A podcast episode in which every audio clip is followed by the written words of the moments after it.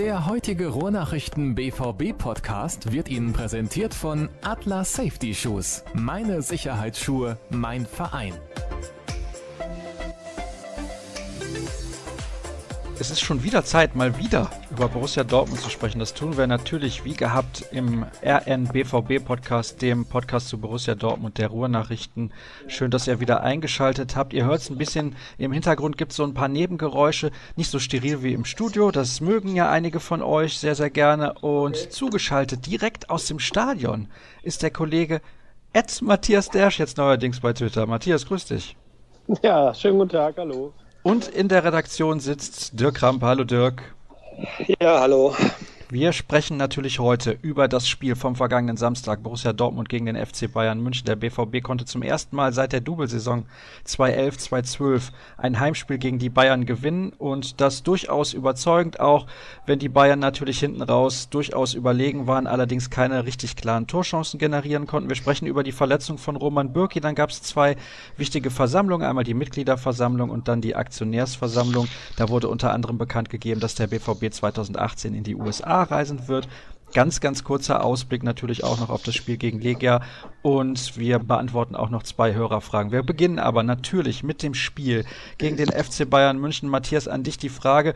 Es war im Prinzip, wie wir das vorher auch besprochen hatten, ein Spiel, wo Borussia Dortmund sehr, sehr viel Energie und Motivation und Taktik auch reinlegen musste, um den FC Bayern zu schlagen. Und das hat im Endeffekt, finde ich, den Ausschlag gegeben, weil alle diese drei Komponenten auch relativ gut funktioniert haben. Ja, absolut. Also ich fand vor allem die ersten 20 Minuten sehr imponierend. Da hat äh, der BVB unheimlich viel Druck erzeugt, das äh, mit den beiden Stürmern, die gespielt haben, sehr früh vorne draufgegangen. Äh, Mario Götze, von dem man ähm, ja im Grunde ab der ersten Minute ein gutes Gefühl hatte, hat einige starke Aktionen gehabt, äh, unter anderem dann ja die, die Szene, die zum 1 zu 0 führt. Das passte alles sehr gut in dieser Anfangsphase. Man muss aber, glaube ich, ehrlicherweise auch sagen, dass so ab der 20. Minute, ab der Schöle-Chance, die der FC Bayern ähm, wesentlich besser dann im Spiel war und im Grunde bis zum Schlusspfiff die dominante Mannschaft war, deutlich höheren Ballbesitzanteil insgesamt. Was den Bayern an dem Tag fehlte, waren die, die ganz klaren Torchancen. Da gab es nur den Lattenschuss von Alonso und das war auch eher, ja, sage ich mal, ein Zufallsprodukt, jetzt keine herausgespielte Kombination. Ähm, ich werfe mal die Frage in den Raum, ob ähm, das von Tuchel wirklich so beabsichtigt war, dass äh, das Mittelfeld quasi entblößt war und äh, die Bayern dann den Ball hatten die ganze Zeit. Oder ob sich das aus dem Spielverlauf heraus so ergeben hat und ähm, ja, dann letztlich auch ein bisschen Glück dabei war, ähm, dass, dass die Bayern das Spiel dann nicht noch drehen konnten oder noch ein Tor schießen konnten, dass man nur so als Gedanken, Gedankenanstoß, weil es war ja schon sehr ungewöhnlich, wie der BVB da insgesamt agiert hat und gar nicht Tuchel-like. Ähm, BVB-Sportdirektor Michael Zorg hat nach dem Spiel gesagt, das äh, war Atletico Madrid-Style, dass eine Tuchel-Mannschaft mal so spielt wie eine von Simeone. Das äh, hätte ich mir auch nicht erträumen lassen. Dirk, hast du eventuell eine Antwort auf die Frage, die Matthias gerade in den Raum geworfen hat? Ja, die ist, die ist Thomas Tuchel ja gestellt worden, so ähnlich. Ähm, also ich glaube, in der Ausprägung, und da gebe ich Matthias recht, war es garantiert nicht, äh, nicht so geplant, aber dass man eben den Bayern auch mehr den Ball überlassen äh, wollte und dann daraus aus Ballgewinnen dann eben über verleitet kontern und schnell nach vorne spielen. Ähm, das war, glaube ich, so die Grundidee. es hat sich dann in einer Ausprägung so entwickelt, äh, wie Tuchel das wahrscheinlich auch gar nicht für möglich gehalten hat. Es waren ja am Ende 34 Prozent Ballbesitz für Borussia Dortmund. Das ist schon ein historischer Tiefstwert wahrscheinlich. Und ähm, das hat eben dazu geführt, was Matthias auch schon gerade sagte, äh, große Dominanz, äh, Feldüberlegenheit, aber, und das war eben die gute Nachricht, man hat die Reihen eben mit viel Aufwand äh, geschlossen gehalten und ja, wirklich nicht viel zugelassen. Es gab dann am Ende noch die Kopfballchance, glaube ich, von Lewandowski nach einer Flanke von Hummels war das, glaube ich, und ähm, kurz vor Schluss, das war so die, fast schon die größte Chance, weil der Lattenschuss war so ein bisschen Zufallsprodukt. Ja, äh, es war, glaube ich, nicht so ganz in der Ausprägung geplant, aber es ist dann so gekommen und sie haben aber eben das Beste daraus gemacht, weil sie haben sich äh, eben sehr gut gewehrt. Was hat dir besonders gut gefallen bei Borussia Dortmund, außer dass man sich eben gewehrt hat? Naja, generell die, die, die taktische Disziplin, ja, die eben nötig ist, damit man so ein, so ein Spiel dann eben auch über die Runden bringt. Ja. Ähm, Bayern hat eben diese große Ballsicherheit eigentlich, kombinieren äh, gut nach vorne und wenn man dann eben schlecht verschiebt, wenn man mal einmal schlecht steht oder vielleicht einen Sekundenbruchteil auch schläft, dann haben sie eben auch so viel Klasse, dass sie daraus eben auch Kapital schlagen und ja, dieses Gefühl hatte man gar nicht. Also Bayern spielte immer und spielte immer und spielte immer, aber es kam auch irgendwie nicht da ganz viel dabei rum und äh, das fand ich sehr imponierend. Und ähm, ja, vielleicht noch so dann dieses große Thema, was wir letzte Woche ja auch hatten, die Metamorphose des Mario Götze, der also äh, vom Ballkünstler sich eben zum Arbeiter gemausert hat und da ja in der zweiten Halbzeit auch äh, eine ganz wichtige Rolle gespielt hat. Unglaublich großes Laufpensum hat er abgespult und ja, fand ich sehr beeindruckend, hätte ich ihm so auch nicht zugetraut. Matthias, du hast am Donnerstag in unserer Sonderausgabe, also Sonderausgabe war es nicht, aber in unserem Ausblick auf das Spiel gegen die Bayern Götze auf der Sechs gefordert. Das war ja fast schon so ähnlich, wie er sich verhalten hat auf dem Platz. War eigentlich, finde ich, so eine Art Achterrolle, häufig dann auch in die Zehn gegangen, teilweise auf den Flügel ausgewichen. Also ich habe Mario Götze seit langem auch nicht so spielfreudig erlebt. Ja, das war in der Tat, also die Rolle, die er gespielt hat, war in der Tat recht ähnlich äh, zu dem, was, was ich da so als Überlegung in den Raum geworfen hatte. Das äh, war dann wohl mal ein Glückstreffer von mir, würde ich sagen. Ich fand aber auch, dass er das sehr gut gemacht hat. Ähm, und ähm, wie du sagst, da war auch wieder Spielfreude dabei, nicht nur bei dem, bei dem Tor dann. Ich glaube, was bei Mario Götz ja unheimlich wichtig ist, ist einfach, dass er Selbstvertrauen hat. Und äh, man konnte das gegen die Bayern sehen, als wir die ersten ein, zwei Aktionen im Mittelfeld funktioniert haben, als die Pässe angekommen sind, als, als die Finden funktioniert haben da, da hat er sich merklich aufgerichtet und man hat schon gespürt in den Momenten, dass, ähm, dass da heute was gehen könnte für ihn äh, an dem Tag und ja, so ist es dann letztlich auch gekommen und dann hat er eben seine erste direkte Torbeteiligung gesammelt in der Bundesliga für den BVB seit der Rückkehr. Das war, glaube ich, für ihn persönlich auch wichtig. Äh, Thomas Tuchel hat das hinterher nach dem Spiel auch gesagt, dass äh, ja man das jetzt im Grunde abhaken kann. Äh, Mario Götze muss sich jetzt keine Gedanken mehr darüber machen, äh, wann, wann das mal passiert. Das ist jetzt passiert und ich denke mal, das hilft ihm in den kommenden Wochen dann auch noch ähm, weiter, um, um wirklich noch näher dran an seine Idealform zu kommen. Und dann, glaube ich, können wir auch ähm, noch ein bisschen besser beurteilen, äh, ob wir jetzt dann langfristig wirklich einen neuen Mario Götze sehen oder ob seine Entwicklung vielleicht auch wieder ein Stück weit zurück zu dem alten Götze geht. Wir haben in der Vorschau am Donnerstag auch darüber gesprochen, wie die Mannschaftsaufstellung von Borussia Dortmund aussehen könnte. Ich fand dabei besonders interessant, keiner von uns hat gesagt, Marc Bartra wird spielen, keiner hat gesagt, Adrian Ramos wird spielen. Genau diese beiden Akteure haben gespielt. Und ich finde, das ist zwar ein bisschen untergegangen, dass die beiden eine sehr, sehr wichtige Rolle gespielt haben. Ja, wenn ich dazu was sagen soll, ähm, Batra hat mich jetzt am Ende dann doch nicht so überrascht, weil dieses Modell Dreierkette aus drei Innenverteidigern und dann eben zwei Außen, die dann nach hinten verschieben, das hat Tuchel ja auch schon ein paar Mal gespielt und war jetzt auch äh, ein Modell, was man durchaus auch nachvollziehen konnte. Ramos, das kam sehr überraschend, hat vor allen Dingen in der Vergangenheit in Kombination mit Aubameyang nicht so gut funktioniert.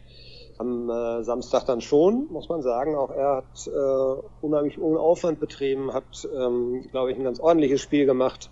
Und ja, also ich habe vorher mit vielen Kollegen gesprochen und da wurde gesagt, was macht er denn da wieder? Und ach, immer dieses Verkopfte von Thomas Tuchel und er denkt so viel nach. Ich selber habe auch gesagt, ich verstehe es nicht ganz und ähm, er hat uns dann alle eines Besseren belehrt. Es hat funktioniert und das war sicherlich eben auch ein Verdienst ähm, dieser Überlegungen, die er hatte. Und ähm, es ist auch schön dann natürlich auch für ihn, dass das dann aufgegangen ist.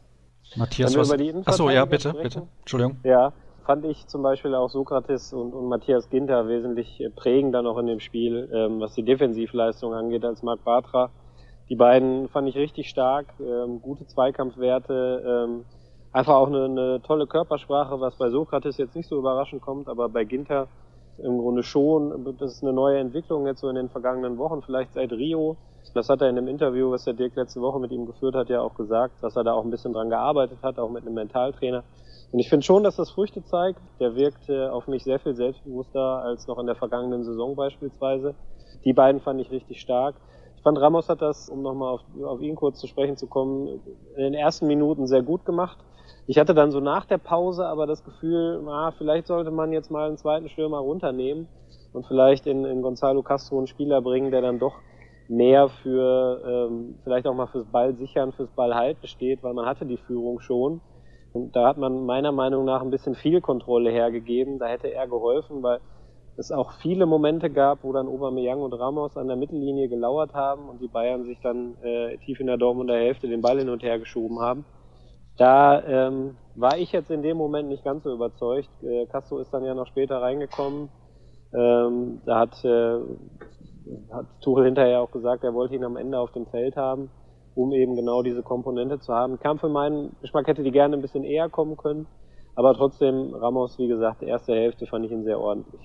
Er hat sich dann auch aufgerieben, Adrian Ramos. Also ist in viele Zweikämpfe gegangen, in sehr viele Kopfballduelle, weil natürlich auch einige lange Bälle kamen, wo er eine Anspielstation gewesen ist. Und ich hatte auch den Eindruck dann zu Beginn der zweiten Hälfte, sehe ich genauso wie du, dass er vielleicht ein bisschen am Ende seiner Kräfte war und es besser gewesen wäre, nicht unbedingt auch Castro zu bingen, aber vielleicht auch jemanden wie Dembele, der dann nochmal im 1 gegen 1 mit seiner Schnelligkeit ein Duell gewinnen kann, weil das fehlte in der zweiten Hälfte. Oder wie siehst du das, Dirk? Ja, absolut, muss man sagen. Ähm, der Druck wurde eigentlich immer größer von Minute zu Minute und ähm, wir haben auf der Tribüne auch dann gesagt, es bräuchte eigentlich mal jemanden, der den Ball äh, halten kann, der ihn gut verteilen kann, äh, dass also nicht schnell der Ball wieder weg ist und man wieder den nächsten Angriff dann gegen sich hat.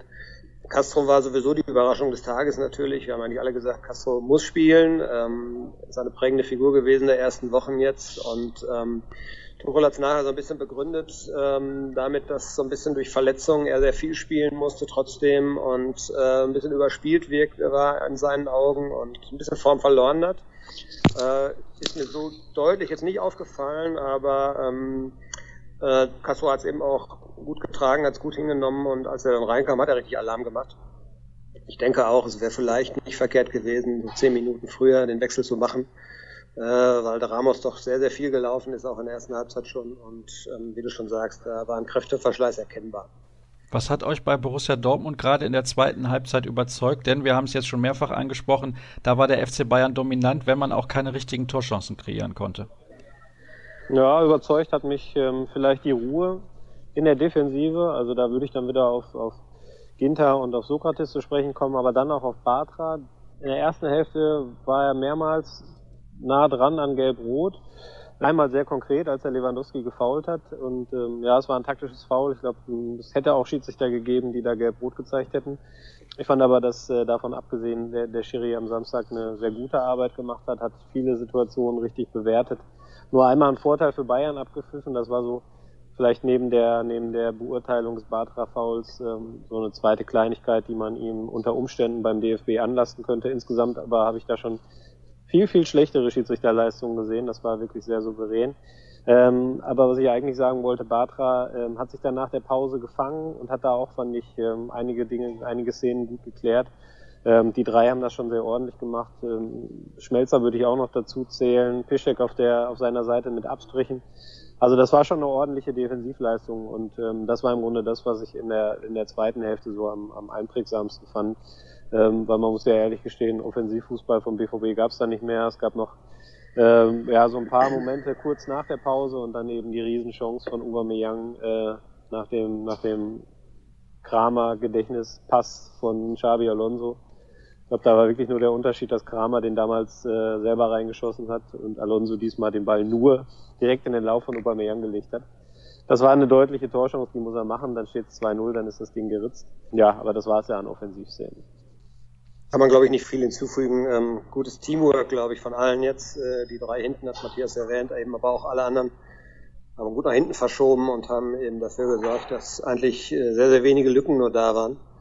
Und ähm, ja, darunter litt natürlich das Offensivspiel. Ähm, es gab wirklich kaum, kaum Entlastung und es gab so ein paar Kerzen im eigenen Strafraum, da stoppte auch so manchem der Atem, aber insgesamt war das schon ziemlich souverän. Und ja, wenn man Bayern dann eben auch zu Null hält, ist ja dann auch schon mal eine gute Leistung. Das gelingt ja auch nicht so vielen Mannschaften. Und wenn man die letzten beiden äh, Pflichtspiele dazu nimmt, im Pokalfinale in der regulären Spielzeit und eben auch in den Ligaspiel, Liga-Rückspiel der vergangenen Saison, also dann hat man die Bayern Offensive doch eigentlich schon ganz gut im Griff gehabt jetzt im letzten Jahr. Und das ist sicherlich äh, bemerkenswert und auch ein Erfolg, denke ich mal, der großen taktischen Arbeit. Seid ihr insgesamt enttäuscht gewesen vom FC Bayern? Auch wenn man dazu sagen muss, mit Robben und Komar fehlten zwei wichtige, quirlige Spieler auf den Flügeln, die sicherlich nochmal für mehr Gefahr hätten sorgen können. Und mit Arturo Vidal war ein weiterer Spieler nicht mit dabei, der auch sehr, sehr wichtig ist für das Mannschaftsgefüge. Ich war ein bisschen enttäuscht, nicht von vom Ballbesitzfußball, den sie gespielt haben, der war schon recht dominant, aber da fehlte im letzten Drittel einfach die Gefährlichkeit und das ist auch etwas gewesen, was äh, Bayern München immer ausgezeichnet hat, dass man eben auch pro Spiel dann, ich weiß nicht, fünf, sechs äh, gute Chancen sich herausgearbeitet hat. Und es gab in diesem Spiel äh, vielleicht zwei, ja. Und ähm, das hat Manu Neuer auch gesagt, der gesagt hat, da können wir so nicht mit zufrieden sein. Und das ist nicht Bayern München. Und ähm, ja, wenn man sieht, äh, Lewandowski hat angedeutet, wie stark er ist, immer gefährlich gewesen, aber so ein Thomas Müller zum Beispiel ist wirklich ein Rätsel im Moment, wirkt total überspielt und Jan Ribéry war lange verletzt, also man merkt auch schon, dass da so ein bisschen an die Luft dünner, dünner wird mit den ganzen, die noch zusätzlich gefehlt haben.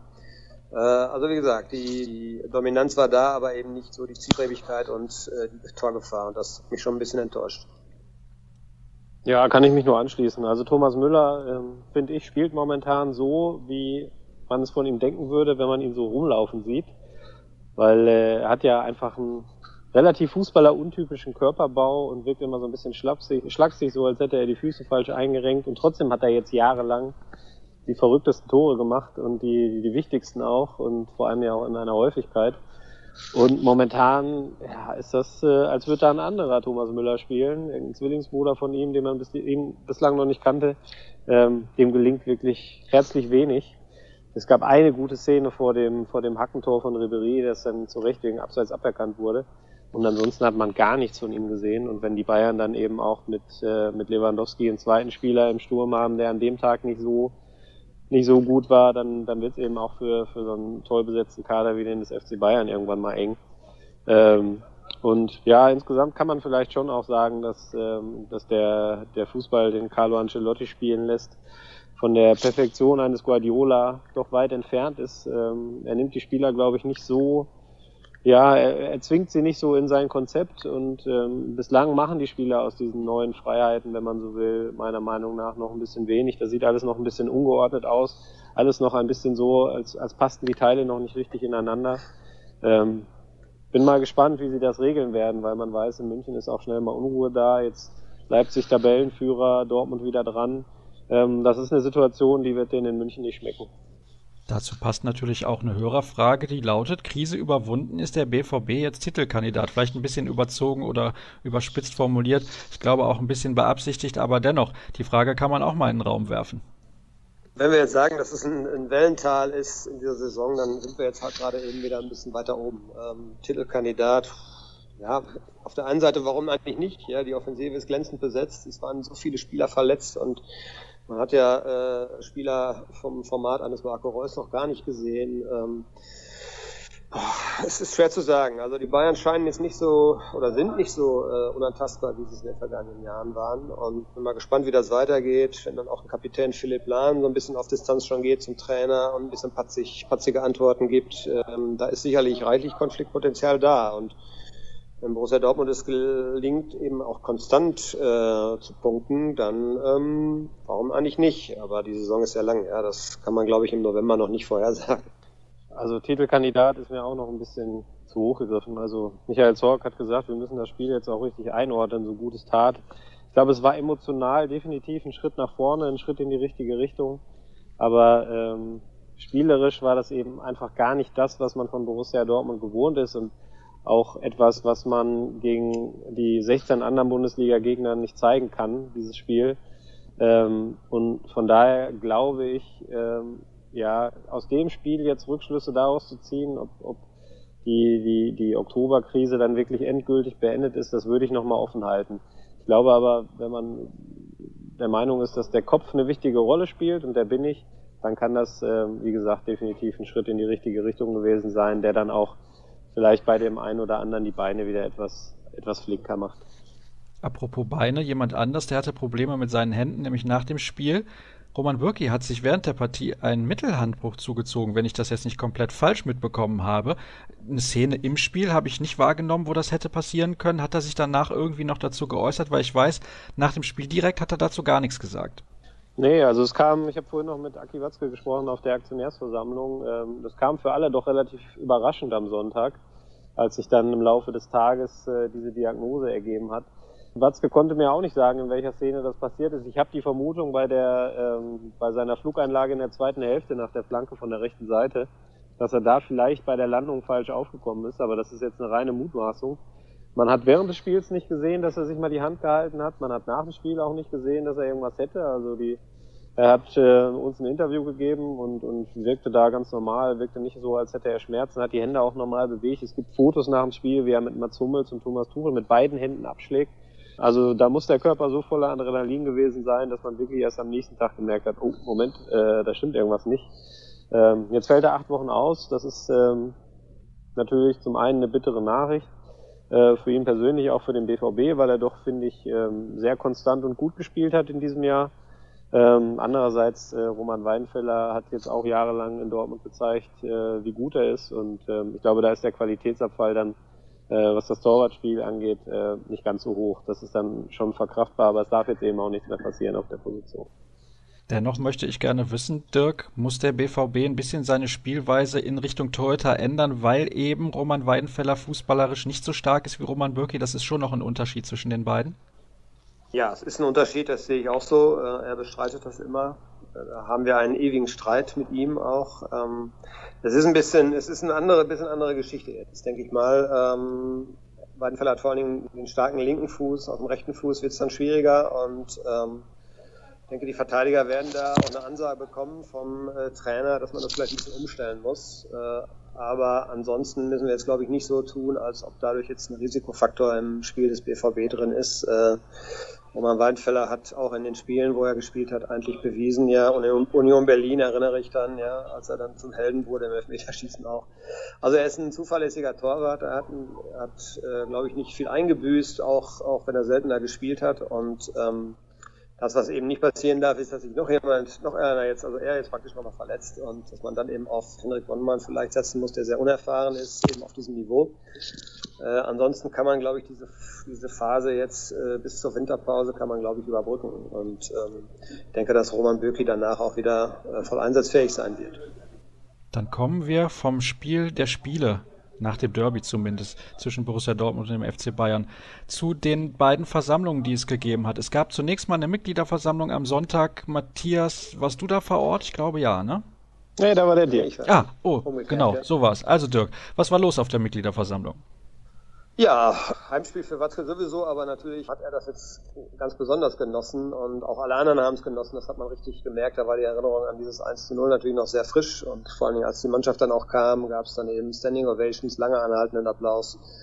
Ähm, ja, Watzke hat eine sehr launige Rede gehalten, das hat er, glaube ich, heute dann auf dieser Aktionärsversammlung wiederholt nochmal in Ansätzen so. Ähm, man merkte schon, dass das auch Selbstbewusstsein gegeben hat. Ähm, ja, war eitel Sonnenschein, denke ich mal, so kann man das, glaube ich, formulieren. Die wirtschaftlichen Kennzahlen sind ohnehin glänzend. Äh, sportlich äh, hat man jetzt mit den zwei Siegen Hamburg und, und Bayern München auch wieder in die Spur gefunden, ist jetzt wieder dran. Und ähm, es war Harmonie pur, anders kann man das, glaube ich, nicht sagen. Und ähm, ein paar Seitenhiebe gab es dann ja auch noch. Das werden die, werden die Fans dann ja auch immer gerne äh, gegen den Rivalen Schalke, gegen die Bayern. Äh, Leipzig hat sich Watzke äh, zwei Tage Pause, Feuerpause erbeten, hat er so hat er genannt. Ähm, da wird aber dann in den nächsten Tagen vielleicht wieder ein bisschen was von ihm kommen. Also ähm, man hat so ein bisschen gemerkt, äh, alle wieder ein bisschen im Angriffsmodus, einschließlich der Geschäftsführung oder des Geschäftsführers eben. Und ähm, ja, war, war eine runde Geschichte, denke ich mal, für alle Fans auch. Gab es denn irgendwelche wichtigen Informationen, frage ich mal ein bisschen sarkastisch. Außer dass der Präsident wiedergewählt worden ist, müsste ich jetzt mal scharf nachdenken. Ähm, nee, ich glaube, das war eigentlich so. Das war eigentlich so das. Blindenfußball. Äh, Blindenfußball, ja, der Blindenfußball jetzt im, im BVB. äh, das kam ganz am Ende. Äh, wir hatten so ein bisschen spekuliert, ob es vielleicht äh, zur Feier des Tages dann sozusagen noch eine Vertragsverlängerung gibt äh, vielleicht mit Julian Weigel, das ist ja das Thema, was auch auf dem Tisch liegt bei Michael Zorg, äh, aber soweit ist man offensichtlich noch nicht. Ähm, ja, ansonsten ähm, bisschen Folklore natürlich, wie das immer so ist auf solchen Mitgliederversammlungen und ansonsten viele gute Nachrichten und gute Zahlen und äh, ja, das hat den Mitgliedern aber auch gereicht. Matthias, wie war es heute auf der Aktionärsversammlung? Ja, ganz ähnlich, ne? Also Dirk hat es gerade schon gesagt, Hans-Joachim Watzke hat seine Rede von, äh, von Sonntag in Auszügen nochmal wiederholt, war heute auch wieder sehr, sehr launig drauf. Ähm, kämpferisch und selbstbewusst würde ich ihn beschreiben. Ähm, also hat klar den Anspruch formuliert, zum Beispiel langfristig der zweitgrößte Verein der Welt werden zu wollen. Da liegt man momentan auf Rang 4 hinter den Bayern, die uneinholbar vorne sind. Und dann kommen mit nicht ganz so großem Abstand Benfica Lissabon und äh, der FC Barcelona. Also das ist, glaube ich, durchaus ein realistisches Ziel. Ähm, er hat ein bisschen was zu den, zu den Prognosen gesagt, was so die wirtschaftliche Entwicklung angeht. Die sind ähm, wenig überraschend ziemlich gut, vor allem wenn man so auf den internationalen Markt schaut. Ähm, grundsätzlich muss man ja sagen, dass sich das Publikum auf diesen Aktionärsversammlungen dann doch etwas unterscheidet von dem zu den, zu den Mitgliederversammlungen, auch wenn natürlich viele Aktienbesitzer gleichzeitig auch Fans sind. Aber da sind dann immer auch ein paar Bankenvertreter da, ähm, da werden dann entsprechend auch mal etwas andere, etwas kuriose, äh, in Fußballerohren zumindest kurios klingende Fragen gestellt bei der Generaldebatte. Aber insgesamt war, war der Eindruck heute auch, glaube ich, dem, dem gestrigen sehr ähnlich. Es war eine, eine, eine runde, harmonische Veranstaltung. Die Dividende ist äh, akzeptiert worden. Vorschlag lag bei 6 Cent. Äh, der Gegenantrag auf 12 Cent ist, ist abgelehnt worden mit, mit deutlicher Mehrheit. Und ähm, ja, so richtigen Nachrichtenwert hat das Ganze dann auch nicht gegeben. Es gab ein paar Spitzen hier am Sonntag und ähm, das war's dann im Grunde. Allerdings wurde bekannt gegeben, das habe ich zu Beginn der Sendung schon angedeutet, es geht in die USA im Sommer 2018. Also nach dem asiatischen Markt möchte man auch den amerikanischen Markt erobern. Was haltet ihr davon?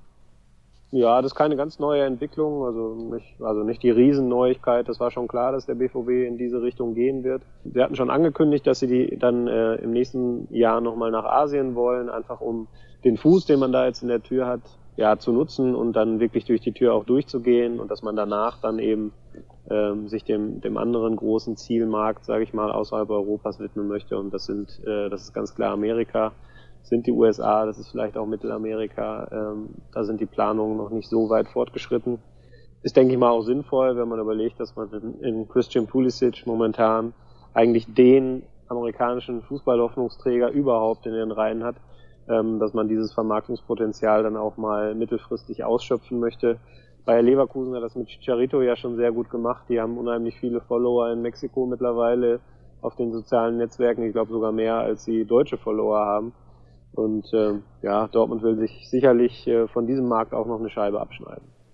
Ist auch konsequent, glaube ich, dass man äh, eins nach dem anderen macht, dass man also, äh, wie Matthias das schon sagte, eben den Fuß, den man in Asien jetzt in der Tür hat, dass man da erstmal konsequent sein, sein Marktpotenzial eben auch versucht zu nutzen und auszubauen und man hätte jetzt ja auch im Winter zum Beispiel, wie es andere Bundesligisten gemacht haben, nach Florida gehen können. Ähm, ich finde es gut, dass sie es eben nicht getan haben, dass man eben eins nach dem anderen abarbeitet. Und ähm, ja, das Potenzial eben durch Pulisic ist, denke ich mal, vorhanden, auch wenn jetzt äh, Amerika nicht der reine Fußballmarkt ist, zumindest Nordamerika, aber ähm, ich denke schon, dass da auch noch was schlummert. Und und ähm, dass da eben auch, das hat Hans-Joachim Watzke auch schon mehrfach gesagt, gerade so ähm, Auslandsvermarktung, dass dort eben noch ein riesiges, riesiges Kapital eben auch brach liegt, was man eben nutzen kann. Und ähm, der Weg, denke ich mal, ist konsequent.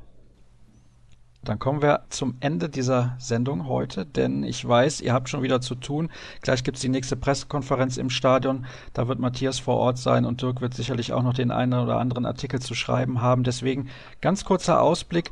Legia und Frankfurt sind die nächsten Gegner. Morgen geht es schon wieder weiter in der Champions League gegen einen Kontrahenten, der meiner Meinung nach nicht die sportliche Klasse hat, in der Königsklasse mitzuhalten, auch wenn sie gegen Real Madrid sensationell 3 zu 3 unentschieden gespielt haben zuletzt. Trotzdem normalerweise ein Gegner, den man auf jeden Fall schlagen muss. Und man muss auch Eintracht Frankfurt schlagen, wenn man in der Bundesliga oben dran bleiben möchte. Ja, die Spiele macht Matthias, von daher kann er sicherlich auch ein bisschen was erzählen. Im Grunde hast du es hast richtig erwähnt. Also äh, Legia muss geschlagen werden. Ich denke, er, er wird rotieren.